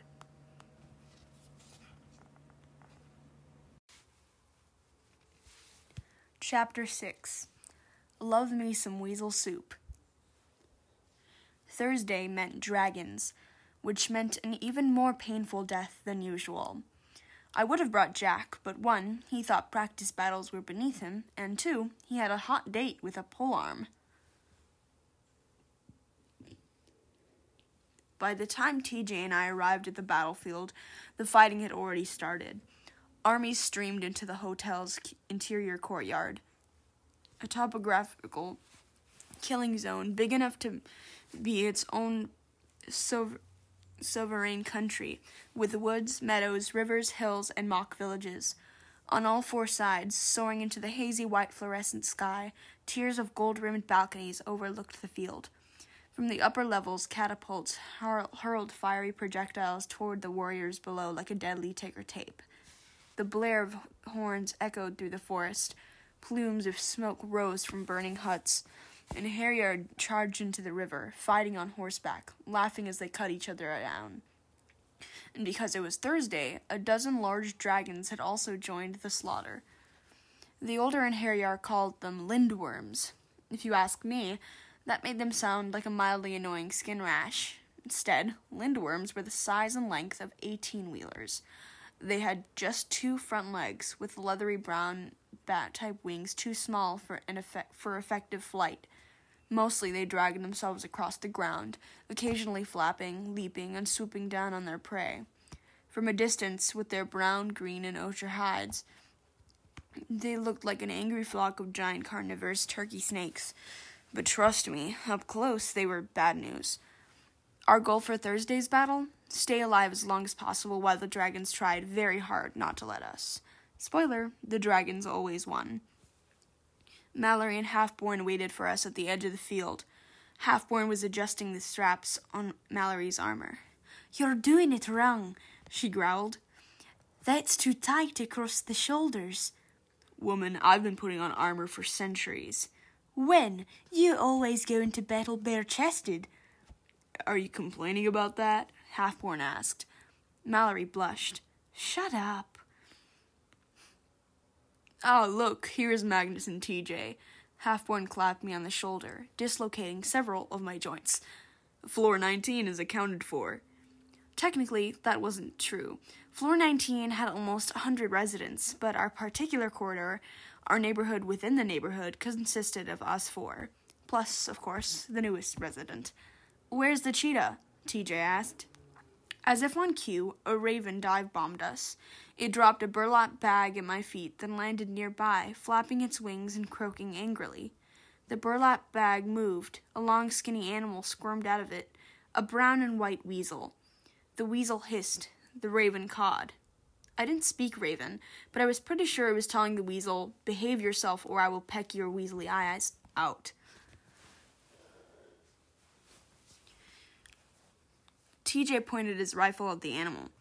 You know, when the 54th Massachusetts was marching toward Darien, Georgia, we used to shoot weasels and cook them into shoot- soup. Tasty stuff. You guys think I should get out my old recipe? The weasel transformed. I'd heard so much about this new recruit being a monster that I half expected to turn Turn, expected him to turn into a living corpse like the goddess Hell, or a miniature version of the sea serpent Jormungand. Instead, the animal grew into a regular human teen, long and lanky, with a swirl of dyed green hair, black at the roots, like a plug of weeds pulled out of a lawn. The weasel's brown and white fur changed into green and pink clothes, battered rose high tops, skinny lime green corduroy pants, a pink and green argyle sweater vest over a white tee, and another pink cashmere sweater wrapped around the waist like a kilt. The outfit reminded me of a jester's motley, or the coloration of a venomous animal warning the whole country, warning the whole world, try me and you die. The newcomer looked up, and I forgot how to breathe. It was Loki's face, except younger, the same wry smile and sharp features, the same unearthly beauty, but without the scarred lips or the acid burns across the nose. And those eyes, one dark brown, the other pale amber. I'd forgotten the term for that, having different colored irises. My mom would have called it David Bowie eyes. I called it completely unnerving. The weirdest thing of all, I was pretty sure I had seen this kid before. Yeah, I know. You're thinking a kid like that would stand out. How could I not remember exactly where we'd crossed paths? But when you live on the streets, wild looking people are normal. Only normal people stand out as strange.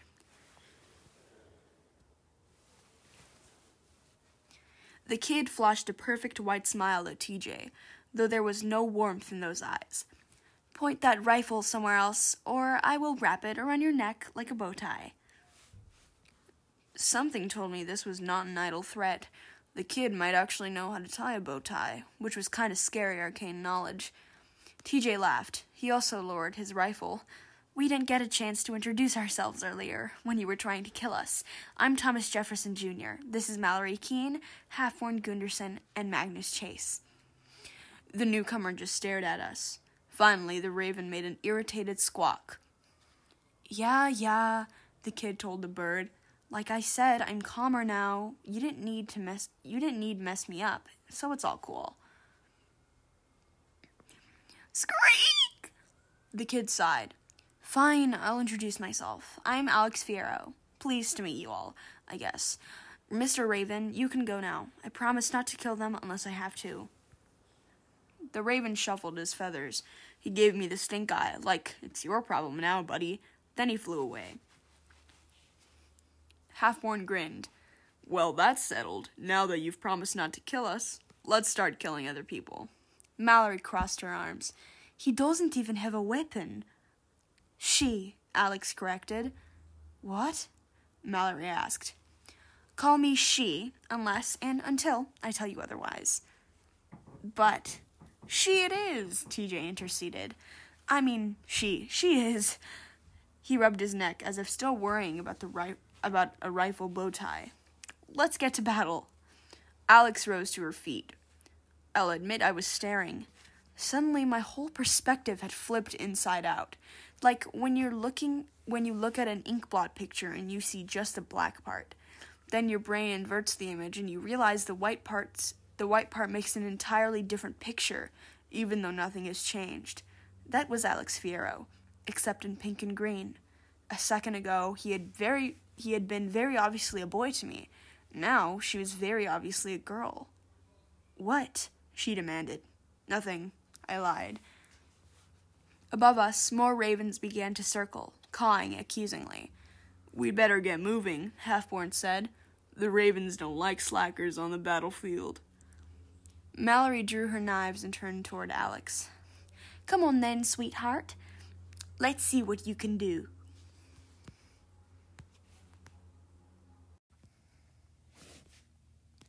Chapter 7 Have you or someone you love ever suffered from lindworms? We waded into combat like one happy family. Well, except for the fact that TJ grabbed my arm and whispered, Keep an eye on her, will you? I don't want to get mauled from behind. So I brought up the rear with Alex Fierro. We moved inland, picking our way through a field of corpses, all of whom we would see later, alive at dinner time. I could have taken some pretty funny photos, but camera phones were heavily discouraged on the field of combat. You know how it is. Somebody snaps a picture of you dead in an embarrassing pose and makes the popular page on Instagram, then you get teased about it for centuries. Half Halfborn and Mallory chopped us a path through a pack of berserkers.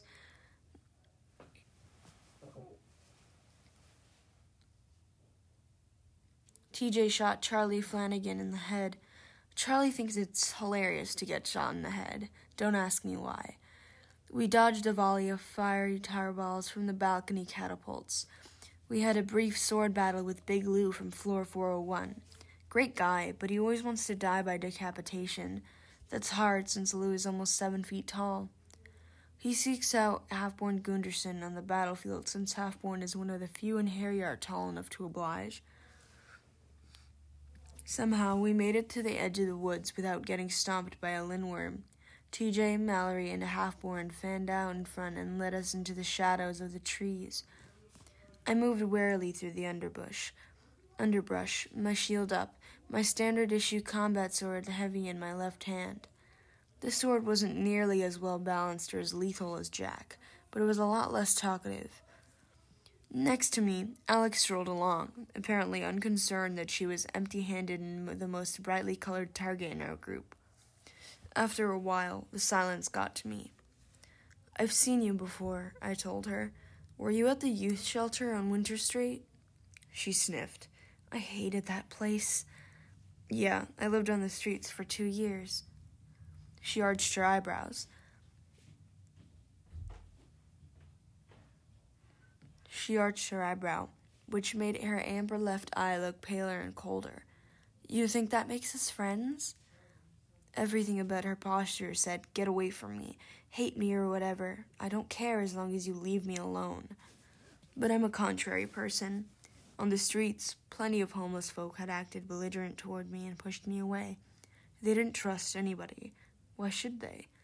That just made me more determined to get to know them the loners usually had the best stories. They were the most interesting and the savviest about staying alive. Sam al-Abbas must have had some reason for bringing this kid to Valhalla. I wasn't going to let Fierro off the hook just because she had startling, uh, startling eyes, an impressive sweater vest, and a tendency to hit people.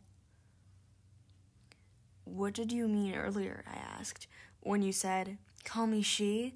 I'm gender fluid and transgender, idiot. Look it up if you need to, but it's not my job to educate. That's not what I meant. Oh, please, I saw your mouth hanging open.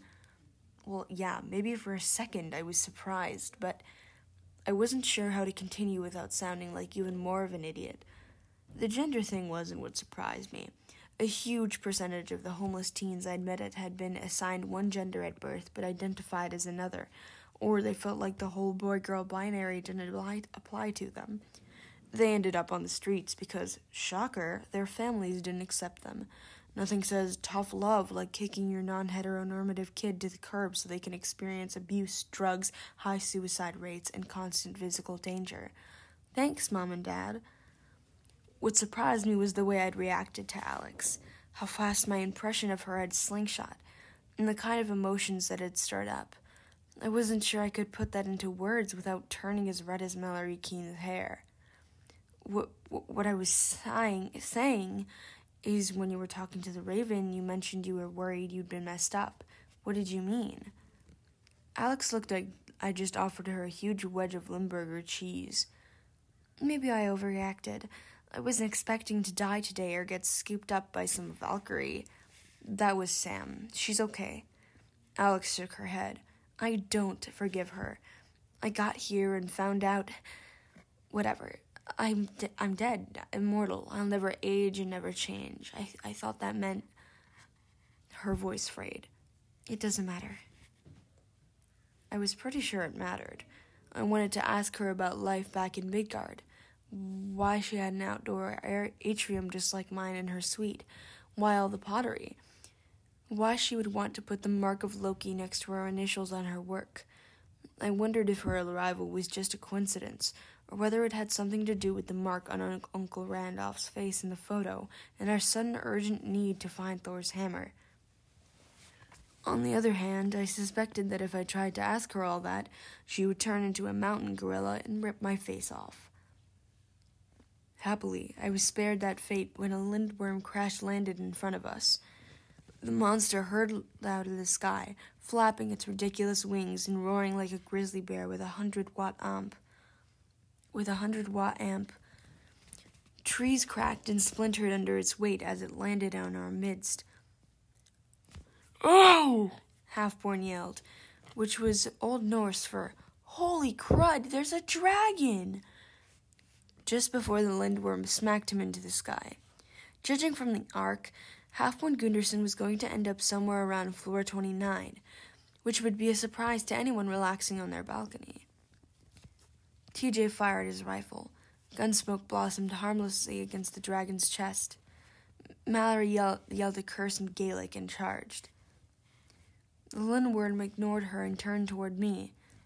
I should mention, lindworms are ugly, like if Freddy Krueger and a Walking Dead zombie had a child.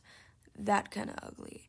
Their faces have no flesh or hide, just a carapace of bone and exposed tendons, gleaming fangs, and dark sunken eye sockets.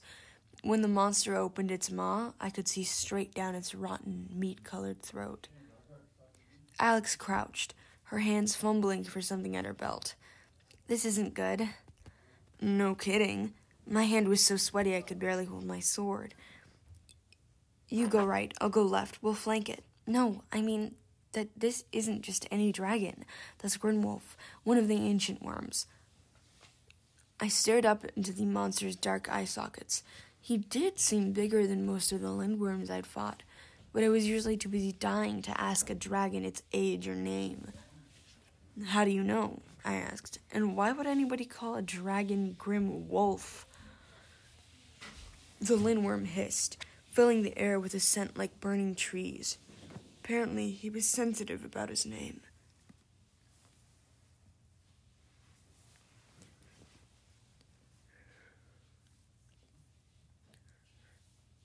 Mallory stabbed at the dragon's legs, screaming more angrily the longer the lindworm ignored her. Are you two going to help? she called back at us, or just stand there, there and chat? TJ stabbed at the monster with his bayonet. The point just bounced off the creature's ribs. Being a good soldier, TJ backed up and tried again.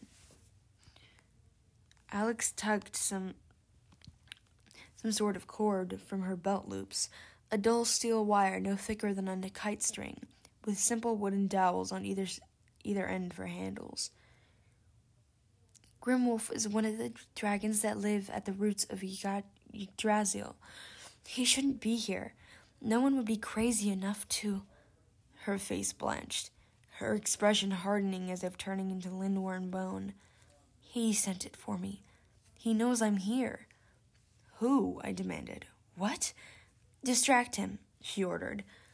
She leaped into the nearest tree and began to climb. Even without turning into a gorilla, she could definitely move like one. I took a shaky breath. Distract him. Sure. The dragon snapped at Alex, biting off several tree branches. Alex moved fast, scampering higher up the trunk, but one or two more snaps and she'd be a lindworm lunchable. Meanwhile, Mallory and TJ were still hacking away at the creature's legs and belly, but they were having no luck convincing the dragon to eat them. It's only a practice battle, I told myself. Charge in there, Magnus. Get yourself killed like a pro. That was the whole point of daily combat to learn to fight any foe, to overcome our fear of death, because on the day of Ragnarok, we'd all need the skill and courage we could muster. So, why did I hesitate? First, I'm way better at healing than I am at fighting. Oh, and running away. I'm really good at that. Also, it's hard to charge straight toward your own straight to your own demise, even if you know it won't be permanent, especially if that demise involves large amounts of pain. The dragon snapped at Alex again, missing her rose high tops by an inch. As much as I hated dying, I hated even more seeing my comrades get killed. I screamed, Frey! and ran at the lindworm. Just my luck. Grimwolf was happy to turn his attention to me. When it comes to drawing aggro from ancient monsters, I've got the golden touch. Mallory stumbled back out of my way, chuckling one of her, her chucking one of her knives at the dragon's head. TJ also retreating, yell, yelling, "All yours, buddy!" As far as encouraging words you might hear before an excruciating death go, those sucked pretty bad. I raised my shield and sword like the nice instructors had demonstrated in Viking 101. The dragon's mouth opened wide, revealing several extra rows of teeth, just in case the outer row of teeth didn't kill me dead enough. Out of the corner of my eye, I saw Alex swaying at the top of a tree, a tense bundle of pink and green, ready to spring. I realized what she was planning. She wanted to jump onto the dragon's neck. That was such a stupid plan, it made me feel better about my own stupid way of dying. The dragon struck. I jabbed my sword upward, hoping to impale the monster's upper palate. Instead, a sudden pain blinded me. My face felt like it had been doused with industrial cleaning fluid. My knees buckled, which probably saved my life. The dragon bit empty air where my head had been a millisecond before. Somewhere to my left, Mallory screamed, Get up, you fool! I tried to blink the pain away. It only got worse. My nostrils filled with the stench of burning flesh. Grimwolf recovered his balance, snarling with in- irritation. Inside my head, a familiar voice said, Come now, my friend, don't struggle. My vision doubled. I could still see the forest, the dragon looming over me, a small pink and green figure leaping toward the monster from the top of a tree. But there was another layer to reality a gauzy, white scene trying to burn its way through my corneas. I knelt in Uncle Randolph's study, in the Chase family mansion in Back Bay. Standing over me was someone much worse than a lindworm Loki, the god of evil. He grinned down at me. There we are. How nice. At the same time, the dragon Grimwolf struck again, opening his maw to devour me whole.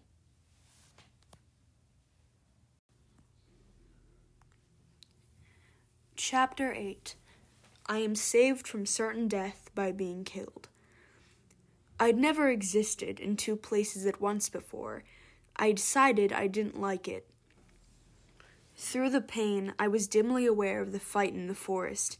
Grimwolf was about to bite me in half, when suddenly his head bucked upward. Now Alex was straddling his neck, pulling her cord so tight around the dragon's throat that he thrashed and stuck out his forked black tongue. TJ and Mallory rushed in front of me, acting as a shield. They yelled at Grimwolf, waving their weapons and trying to hurt him back. I wanted to help them. I wanted to get to my feet or at least roll out of the way.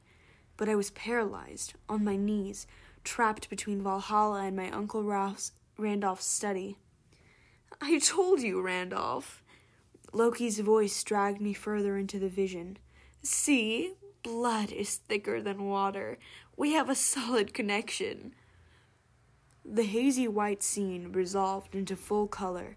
I knelt on the oriental carpet in front of Randolph's desk, sweating in a square of sunlight that was tinted green from the stained glass trans- transom. The room smelled of lemon wood polish and burning meat. I was pretty sure the second odor was coming from my face. In front of me stood Loki, his tousled, t- tousled hair the color of fall foliage, his delicately sculpted face marred by acid burns across his nose and cheekbones, and suture scars around his neck, around his lips. He grinned and spread his arms in delight. What do you think of my outfit? He was wearing an emerald green tuxedo with a frilly maroon shirt, a paisley bow tie, and a matching cummerbund. If anything about the ensemble could be said to be matching, a price tag dangled from his left coat sleeve. I couldn't speak. I couldn't throw up as much as I wanted to. I couldn't even offer him a free consultation at Blitzen's best. No? Loki's expression soured. I told you, Randolph. You should have bought me the you should have bought me the canary yellow one too. A strangled sound came from my throat. Magnus, said Uncle Randolph's voice, don't listen. Loki extended his hand, the ends of his fingers smoking. He didn't touch me, but the pain across my face tripled, as though someone were branding me with an iron. I wanted to collapse, to beg Loki to stop, but I couldn't move. I realized I was seeing everything through my uncle's eyes. I was inhabiting his body, feeling what he was experiencing. Loki was using Randolph as some sort of agony operated telephone to contact me. The pain eased. The pain eased, but Randolph's extra weight enveloped me like a lead wetsuit. My lungs rattled. My worn out knees ached.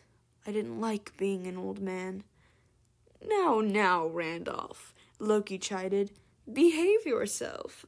Magnus, I apologize about your uncle. Where was I? Oh, yes, your invitation. Meanwhile, in Valhalla, I remained paralyzed on the battlefield while the dragon Grimwolf staggered around, knocking down entire swaths of forest. One of the lindworm's feet caught Mallory Keene, stomping her flat. TJ yelled and waved pieces of his now broken rifle, trying to draw the monster's attention. Somehow, Alex Fierro managed to stay on the dragon's neck, tightening her cord as Grimwolf whipped back and forth. A wedding! Loki announced cheerfully. He held up a green invitation, then folded it and tucked it into Randolph's shirt pocket. Five days from today. I apologize for the short notice, but I hope you can come, especially since it's up to you to bring the bride and the bride price. Otherwise, well, war, invasion, Ragnarok, etc. A wedding will be much more fun. Now, let's see. How much has Samirah told you? My skull constricted until it felt like my brain would come out of my sinus cavity. A ragged scream escaped my lips, but I wasn't sure if it was mine or Uncle Randolph's. TJ ran to my side. From the dragon's neck, Alex yelled, What's wrong with Magnus? TJ ran to my side. I don't know. His head is smoking. That's bad, right? TJ. Grab his sword. Alex pulled her cord tighter, causing black blood to trickle down the dragon's neck. Get ready. Oh dear, Loki tapped me slash Randolph on the nose. The pressure in my head subsided from blackout misery to moderate torture. Samirah hasn't shared. The poor thing is embarrassed, I suppose. I understand. It's difficult for me, too. It's difficult for me, too, giving away my favorite daughter. They grow up so quickly. I tried to speak. I wanted to say, Go away, you suck, get out of my head and leave Samirah alone. It came out as, Gah! No need to thank me, Loki said. Neither one of us wants Ragnarok to start just yet, eh? And I'm the only one who can help you. It wasn't an easy negotiation, but I can be very persuasive. The hammer in exchange for the bride. A one time offer. I'll tell you more when you secure the bride price. Now! Alex yelled. She pulled her wire so hard the dragon arched his back, separating the segments of armored hide that protected his belly. TJ charged forward as and thrust my practice sword into a soft spot below Grimwolf's heart. TJ rolled aside as the monster came down with his full weight, impaling himself. Alex leaped from the lindworm's neck, her garrote, garrote dangling from one hand, slick with blood. Was that Alex I heard? Loki curled his scarred lip. She's not invited to the wedding. She'll ruin everything. In fact, Loki's eyes gleamed with mischief. Give her a little present for me, will you? My lungs tightened, even worse than when I was an asthmatic kid. My body began to superheat. I was in so much pain, my organs seemed to be dissolving into molecules, my skin glowing and steaming. Loki was turning my brain to fire, filling me with flashes of memories that weren't mine, centuries of anger and the need for revenge. I tried to push him out of my head. I tried to breathe. Alex Fierro stood over me, frowning. Her face and Loki's melded together. Your friend is going to explode, Alex said, as if this were a perfectly normal thing that happened to people. TJ wiped his brow. What exactly do you mean, explode? I mean, Loki is channeling power through him, Alex said. It's too much. Magnus will blow up, destroying most of this courtyard. I gritted my teeth. I managed one word Run. It won't help, Alex told me. Don't worry, I've got a solution. She stepped forward and calmly wrapped her metal wire around my neck. I managed another word. Wait. It's the only way to get him out of your head. Alex's brown and amber eyes were impossible to read. She winked at me. Or maybe that was Loki, his face glowing hazily just under Alex's skin. See you soon, Magnus, said the god. Alex yanked both ends of her garrote and stuffed out my life.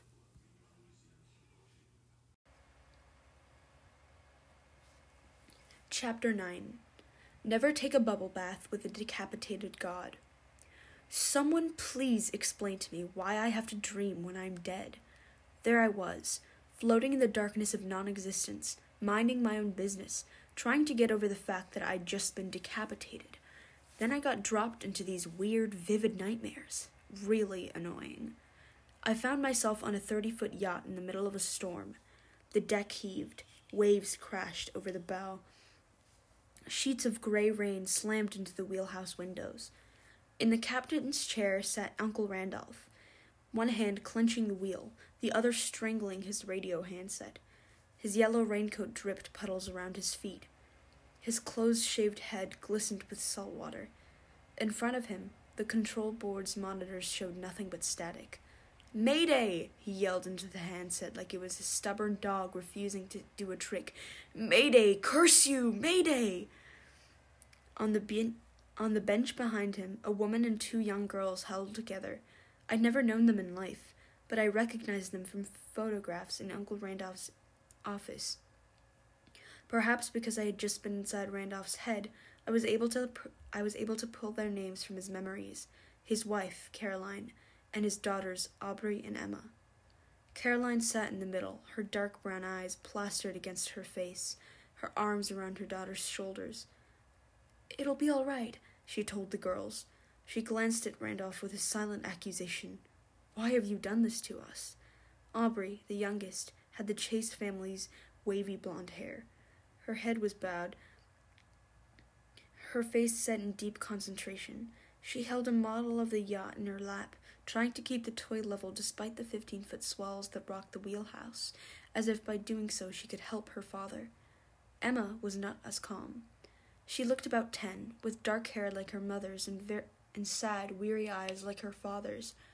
Somehow I knew that she'd been the most excited about this trip. She'd insisted on coming along for Dad's big adventure his search for a missing Viking sword that would finally prove his theories. Dad would be a hero. Randolph had not been able to refuse her. Now, though, Emma trembled with fear. The faint scent of urine told me that her bladder was not holding up under the stress. With each pitch of the boat, Emma shrieked and clutched a pendant to her chest, a runestone Randolph had given her for her last birthday. I couldn't see the symbol, but somehow I knew what it was. Othala, inheritance. Randolph saw Emma as his successor, the next great historian archaeologist of the family. I'll bring us home. Randolph's voice cracked with despair. He had been so sure of his plans and confident about the weather. They would make an easy trip from the harbor. He had done extremely thorough research. He knew the Sword of Summer must lie at the bottom of the Mass- of Massachusetts Bay. He imagined himself making one quick dive, The old gods of Asgard would bless his efforts. He would bring the sword to the surface and lift its blade into the sunlight for the first time in a thousand years. His family would be there to witness his triumph. Yet here they were, caught in a freak tempest, their yacht being thrown about like the toy in Aubrey's lap. The boat rolled to starboard. Emma screamed. A wall of water engulfed me. I surfaced in a different dream. My disembodied head bobbed up and down in, my, in a full bathtub that smelled of strawberry soap and mildewed washcloths. To my right floated a cheery, cheerful rubber ducky with worn away eyes. To my left floated the not so cheerful head of the god, god Mimir. Seaweed and dead minnows swirled in his beard. Bubble bath foam dripped from his, dribbled from his eyes, ears, and nose. I'm telling ya, his voice echoed in the tiled bathroom. You guys gotta go. And not just because I'm your boss. Destiny demands it. He wasn't talking to me. Next to the tub, sitting on a lovely avocado porcelain commode, was my friend Hearthstone, his shoulders slumped, his expression despondent. He wore his usual black leather coat and pants, a starched white shirt, and a polka dotted scarf that looked like it had been cut from a Twister game ad. His spiky blonde hair was almost as pale as his face. Hearth gesticulated in sign language so quickly and with such annoyance that I could ho- that I could only catch some of his words. Too dangerous. Death. Protect this idiot. He pointed to Blitzen, who leaned against the sink with his arms crossed. The dwarf was as dapper as always in a walnut colored three piece three piece suit that matched his skin tone a bow tie, a bow tie as black as his beard, and a Frank Sinatra style hat that somehow pulled the whole look together. We have to go, Blitz insisted. The kid needs us. I wanted to tell them how much I missed them, how much I wanted to see them, but also that they shouldn't risk their lives for me. Unfortunately, when I opened my mouth, the only thing that came out was a goldfish frantic- frantically wiggling, wriggling its way to freedom.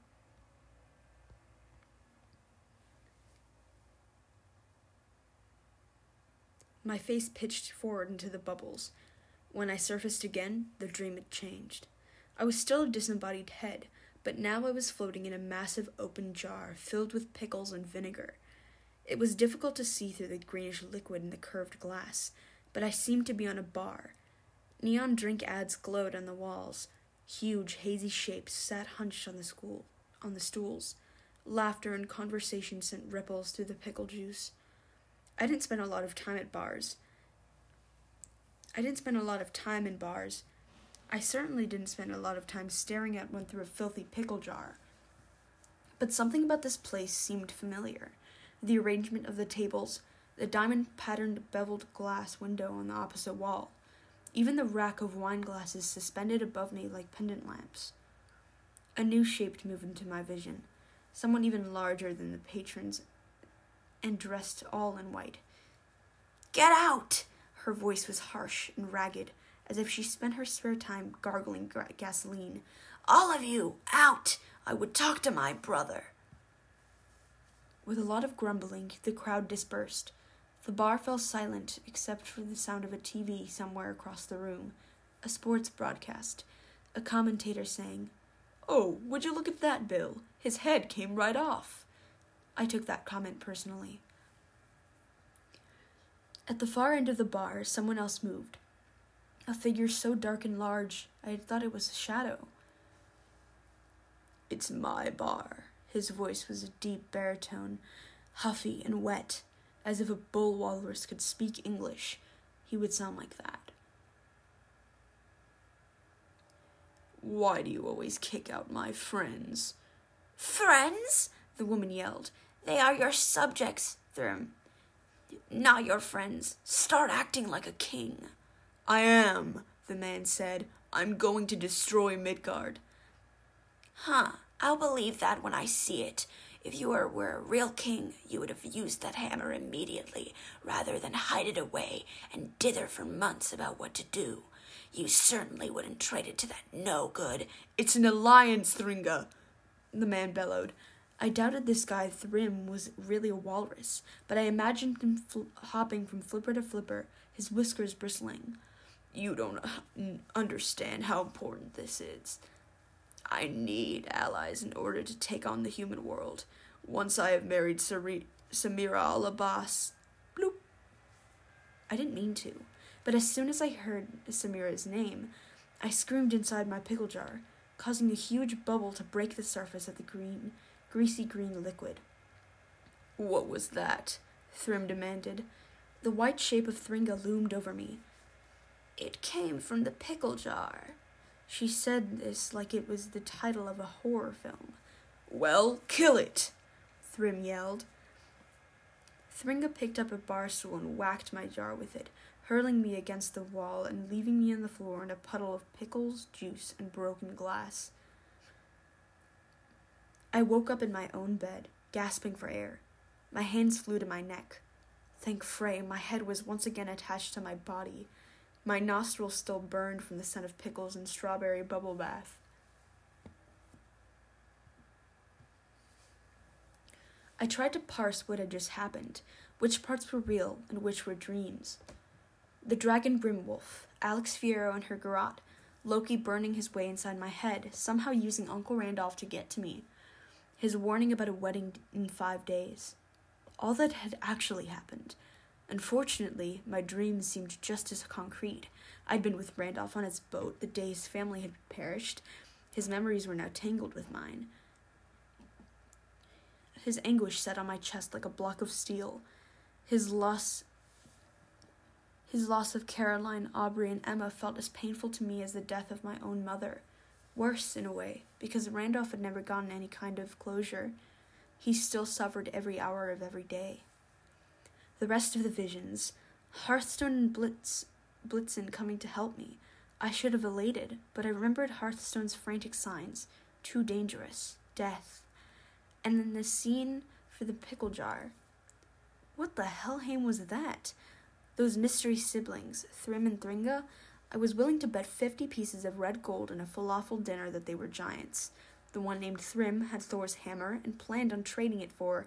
I swallowed back a pickled flavored bile. For Sam. It's up to you to bring the bride and the bride price, Loki had said. An alliance, a one time offer. Loki must have been out of his mind. He wanted to help us get Thor's hammer back by marrying off Samirah? Why hadn't Sam said anything about this? The poor thing is embarrassed, Loki had said. I remembered the urgency in Sam's voice when we talked at the cafe. The way her fingers had trembled on her coffee cup. No wonder she needed to find the hammer so badly. It wasn't just to save the world from invasion, blah, blah, blah. We were always saving the world. Sam wanted to prevent this marriage deal.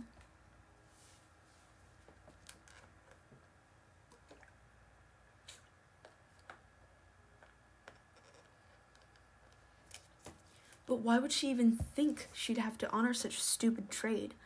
Loki had no right to tell her what to do. She was betrothed to Amir. She loved the guy. I would raise an army of Einherjar, magic elves, and well-dressed dwarves, and burn down Jotunheim before I let my before I let them chorus my friend. Whatever the case, I needed to talk to her again, and soon. I struggled out of bed. My knees still felt warm and achy like Randolph's, though I knew it was only in my head. I limped to my closet, wishing I had my uncle's cane. I got dressed and retrieved my phone from the kitchenette. The screen read 7:02 p.m. I was late for Valhalla's nightly feast. I'd never taken so long to resurrect after dying in battle. Usually I was one of the first ones reborn. I remembered Alex Fierro standing over me, calmly slicing off my head with her garrote. I checked my text. I checked my texts. Still nothing from Annabeth. I shouldn't have been surprised, but I kept hoping. I needed my cousin's outside perspective right now, her smarts, her assurance that I could handle all the weirdness. My door blew open. Three ravens flew in, spiraled around my head, then landed in the lowest branch of the atrium tree. They glared at me the only way ravens can do, like I was not worthy of being their roadkill dinner. I know I'm late, I told them. I just woke up. Caw, caw, caw. Most like trans most likely translation, get moving, stupid. Samirah would be at the feast. Maybe I could talk to her. I grabbed my neck chain and slipped it over my head. The runestone pendant felt comfortably warm, comfortingly warm against my collarbone, as though Jack were trying to reassure me. Or maybe he was just in a good mood after an enjoyable date with a fine spear. Either way, I was glad to have him back. I got the feeling I wouldn't be using a practice sword for the next five days. Things were about to get Jack worthy.